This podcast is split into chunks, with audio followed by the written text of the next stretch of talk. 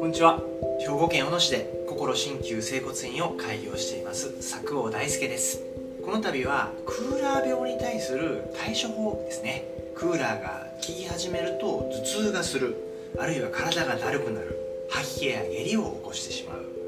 そんな時にどうすればいいのか、この動画を見ていただくことによってクーラー病の対策が身につきますので、ぜひ最後までご覧ください。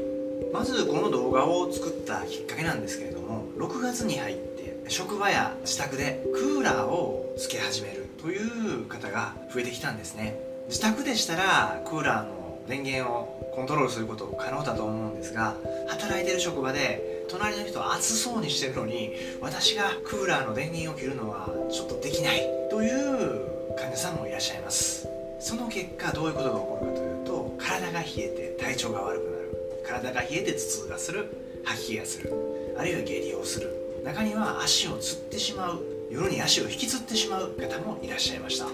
そこで対策として何かできることはないかということを考えまして、この度の動画を作る運びとなりました。もしもクーラー病でお悩みでしたら、この度の動画で伝えていることをきっとお役に立てると考えています。では早速内容に入っていきますね。まずクーラー病ということで、病院に行くと結構漢方を出されるケースって多いみたいです。あるいは冷えに効くということで漢方をご自身で購入されるという方もいらっしゃいました。ですが漢方を飲まずとも何かできることはないのかということで、この動画を作成しています。まず一つできることなんですけれども、もしも室内の温度をコントロールできるんでしたら、にじゅうよんどからにじゅうはちど以内に室温を保っていただくこと、これ結構クーラー病を予防するのに有効なんですね。職場のクーラーの温度に提案できるようでしたら、にじゅうよんどからにじゅうはちどを提案していただけたらなと考えています。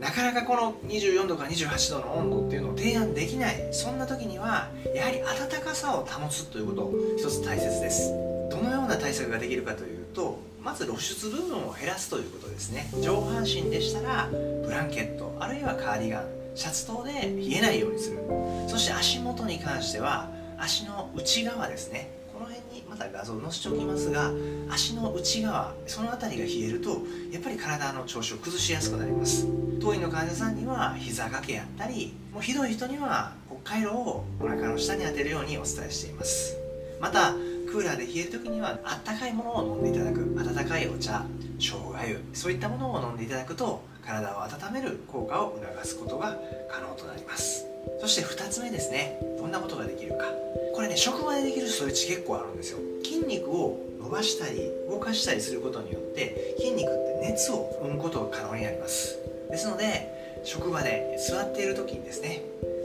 伸びをして横に伸ばす、横に伸ばす、こういうストレッチは簡単にできると思うんですね。キャスター付きの椅子を使われているようでしたら、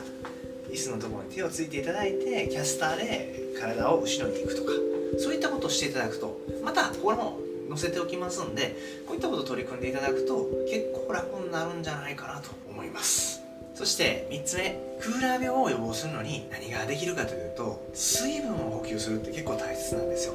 寒いのにちょっと水分取るってどういうこととなるかもしれませんが、先ほどもお伝えしたあったかいもので水分を補っていただくことによって体の中の循環を促すことが可能になります。そしてまた体の中に取り込んだものをエネルギーに変えていくには、やはり水って結構大切なんですね。筋肉が引きつらないようにするためにもこまめに水分を取るように心がけてください。この水分の取り方、どのように取るかというと、大体数分にいっかいぐらいちょこちょこちょこちょこ水を飲むっていうのがポイントになってきます。ぜひそのようにして水分を取っていただくと、意外とたくさんの水分を体の中に取り込むことが可能になります。そしてよっつめですね、これは一番大まかに言われていることですが、やはり運動って結構大切なんですね。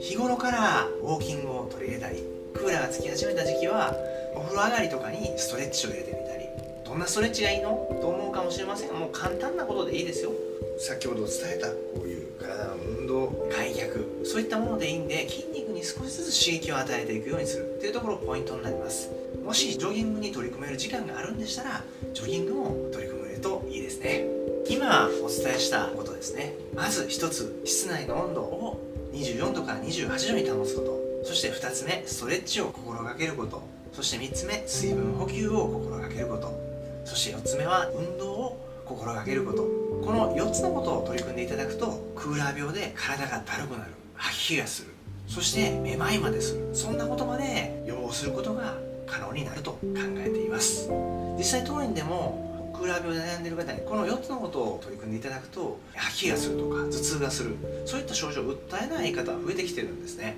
このよっつのことをどんどんどんどん取り入れていただいて予防していただければなと考えています。もしもこのよっつのことを取り組んでもなかなかクーラー病が良くなってこない、そんな時には他にも何か原因がある可能性があります。そんな時はお近くの医療機関でも相談してみてください。兵庫県小野市にお住まいの方、あるいは加東市、葛西市、西脇市、南町、加古川といった地域に住まれているようでしたら、当院へのリンクもしやすいと思います。クーラー病の悩みでしたらお早めにご相談ください。最後まで動画をご覧いただきありがとうございました。この動画を見て良かったと思う方は、親指を立てたグッドボタンとチャンネル登録の方をよろしくお願いします。それでは失礼します。